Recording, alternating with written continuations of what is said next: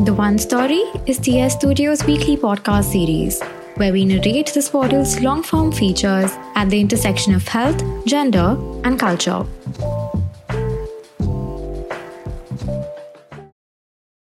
How self care went from scented candles to affirmations, and why it still doesn't help. By Rohitha Naraharisetty. This article was published on the Swaddle on October 20th, 2021. Picture a typical phone break. You scroll past images of babies, drone attacks, an overwrought hospital, a sunflower field, a distracted boyfriend meme about the latest political development. Interspersed within these are Instagram accounts with handles like a combination of words like boss, affirmations, success, healing, anxiety, all tossed together with one line zingers that sound like profound wisdom and like nothing at all. If you give up, you didn't want it bad enough, goes one.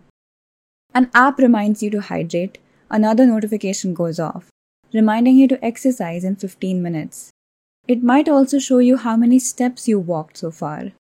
Then, you might get a reminder from your mindfulness app about taking time to just breathe. At the end of it all, an AI bot from yet another app might ask, Did you check in with yourself today? Increasingly, there is a disconnect between the self care discourse the internet bombards us with and how our mental health responds. According to Farah Manekshaw, a Mumbai based therapist, some practices touted as self care can be more harmful than healing. The dangerous thing about it all is that they appear benign, harmless, tried and tested ways that guarantee peace but even things like meditation and journaling can be traumatizing and anxiety triggering for several people. I think back to three years ago when I realized something was wrong with relying solely on journaling to cope with an abusive relationship. Rather than being cathartic as promised, it only imbued me with a greater sense of shame and self blame for being in a situation I so clearly did not want to be in. Cut to two years later. The morning after COVID 19 test results returned positive for three people in my house, including myself. I tried to calm an escalating panic with a meditation app. Instead, I was rewarded with a panic attack. Eventually, I learned that you cannot meditate your way out of a storm. To prevent the self in a violent and unpredictable world, you need to work on getting out and finding unique things that can help you get there. I wasn't alone in feeling this way. Many accounts of self care experiences gone wrong all point to one thing a dangerous individualism in mental health discourse online, which puts the onus of mental health squarely on an individual. I hate the word self care because it acts as a reminder of something so important but so unachievable. How do I self care if I don't value myself? I think trauma does that to you. Says 24 year old Simran. Simran's question is powerful, but easy to lose sight of amid social media affirmations and disembodied reminders to take care of oneself. It isn't easy to scroll through the internet for even a few moments without absently parsing through similar statements, stripped of all context and presented in neat, pleasant looking templates. Several critiques of self care say that it's consumerist because of all the products that promise rejuvenation, soothing, and healing. But with people's growing disillusionment with scented candles and bubble baths, there seems to be less emphasis on buying things and more on abstract feelings like mindfulness, gratitude, and attentiveness. If you can't buy them through apps, you can still consume them through social media accounts, offering free tips and tricks to a healthier mind. It is almost as if the internet sees your critique of self care as elitist and unaffordable, and it says, you cannot afford the scented candles. But surely you can afford 15 minutes of centering techniques on a busy day? But as Manekshaw points out, not everyone has the same 24 hours. In an economy where time is currency, we can't all invest in ourselves. Self care undermines the fact that people's mental health and well being is political and related to various intersections of their identity. She says. As Ipsita Chatterjee, founder of Tehrav Unwind Your Mind, points out, writing down thoughts in a journal may help, but it cannot be the only thing one does. In a collectivist culture, anxiety or depression is not an individual issue. They come from community based issues like marginalization, patriarchy, heteronormativity. And if you only say meditate, uh, you can stop them from accessing the care that they actually need. Take 28 year old Damini, for instance.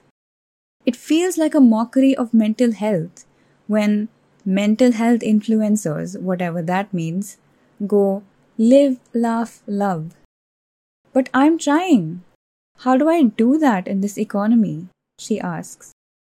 She feels a lot of pressure attached to the idea of self care, having to take out time to indulge when she is just trying to get through a busy day. This guilt is not unfamiliar. It can be isolating, experiencing guilt in not enjoying these things. Unfortunately, social media polarizes a lot of these things into helpful or not helpful, but it isn't so black and white. Explains Devika Kapoor, founder of In Strength Counseling. In other words, it can be profoundly alienating when you don't find healing in all the things that seem to be helping everyone else. It's driving people away from one another. Uh, if you're not doing enough self care versus somebody who is, it creates a sense of competition and at the same time a sense of alienation. Says Sadaf Vidha, founder of Guftagu Counseling.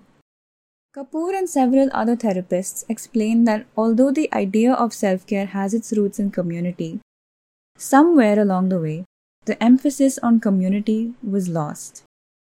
During the American Civil Rights Movement, Black Panther activists reclaimed the radicalness of caring for the self when the world doesn't want you to exist. It was Audre Lorde who confirmed this when she said, Caring for myself is not self indulgence, it is self preservation, and that is an act of political warfare. However, capitalism has taken over the term to signify particular lifestyle habits and inane practices that hardly help. The way the internet and social media package self care is a one size fits all solution. What started as a tool of resistance for the marginalized is now restricted to able bodied, upper class, upper caste individuals, almost exclusively. It's also become light and easy when it was never meant to be in the first place. Self care is hard work. It's meant to be hard work. It's making yourself survive in an extremely complex world. It's not a mental health day off from work. You know, it's not just that, it's a lot more than that. Self care is a privilege and it's a necessity for survival, says Chatterjee. Exercise and yoga, for instance, are touted as easy fixes.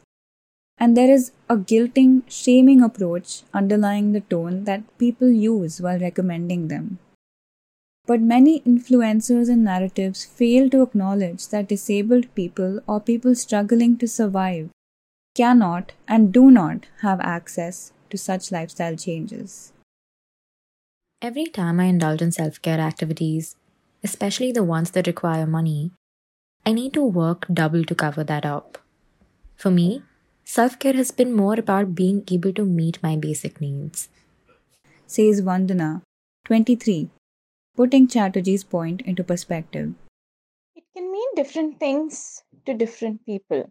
And if that's not contextualized in that way, eventually ableism will kick in.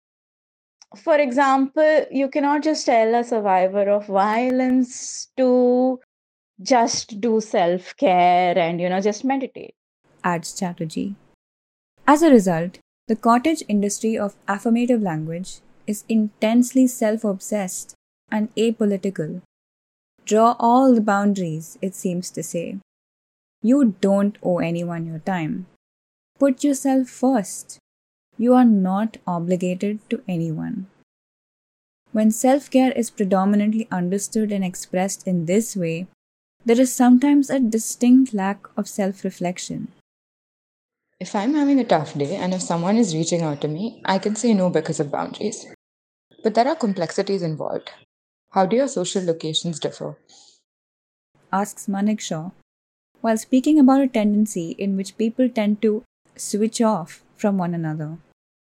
She reiterates that drawing boundaries can be powerful in a culture where we are taught not to have them. But somewhere along the line, this has led to people proclaiming all boundaries as the ultimate way to care for the self.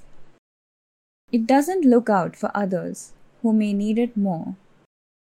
Further, it doesn't acknowledge that drawing boundaries involves a lot more than simply drawing a line, of saying no.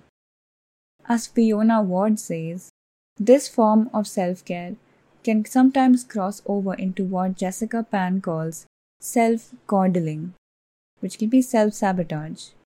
If self care is not implemented or understood properly, a flawed understanding can lead to people cutting off anything and anyone that conflicts with their beliefs in the name of self care. That can lead to detachment. I've seen that happening around a lot. Says Vandana, who speaks to the alienation at the heart of self care.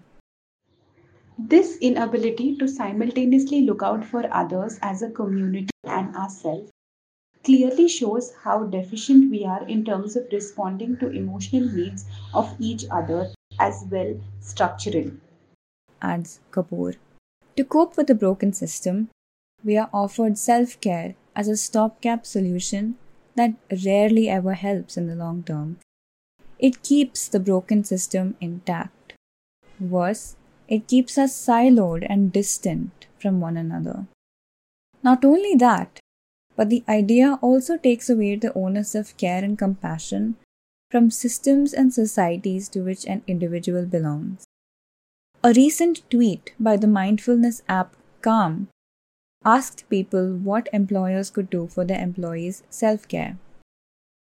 The overwhelming response was telling fewer self care tips and workshops, better leave policies, higher salaries, more rest. Therefore, even for the most privileged, it is clear that self care as it is currently touted can be harmful. In a capitalist society, there is an emphasis on what the person is doing incorrectly and why the person is not fulfilling their full potential. Then you also hear self care in context of take care of yourself so you can perform better, which can be incredibly damaging. Says Kapoor. When self care is self optimization, is there a self that is being cared for at all? It makes self care less about the self and more about furthering the system that makes us seek care in the first place. Self care could also be seen as a cheap replacement for social care. Already, many governments around the world are starting to focus their resources on promoting self care in the medical world, writes Andre Spicer from the University of London for The Guardian. Manekshaw points to notions of community care as a way to potentially move forward from the self care discourse. It would mean complicating our notions of boundaries, she says. It would also mean that mental health would be far more complex than go to therapy.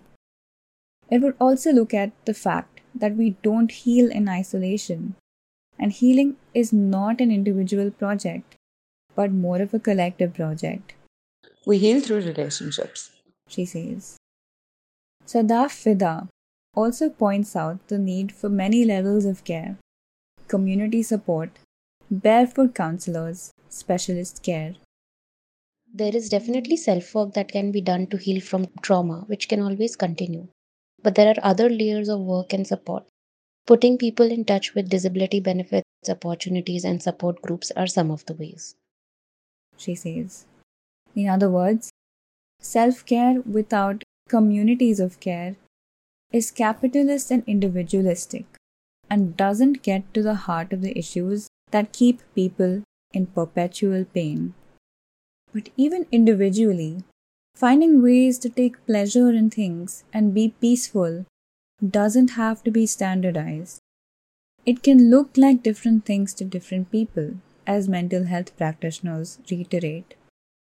Perhaps finding ways back to each other and to ourselves is what we need to resist a culture that tells us we are responsible for fighting our battles alone.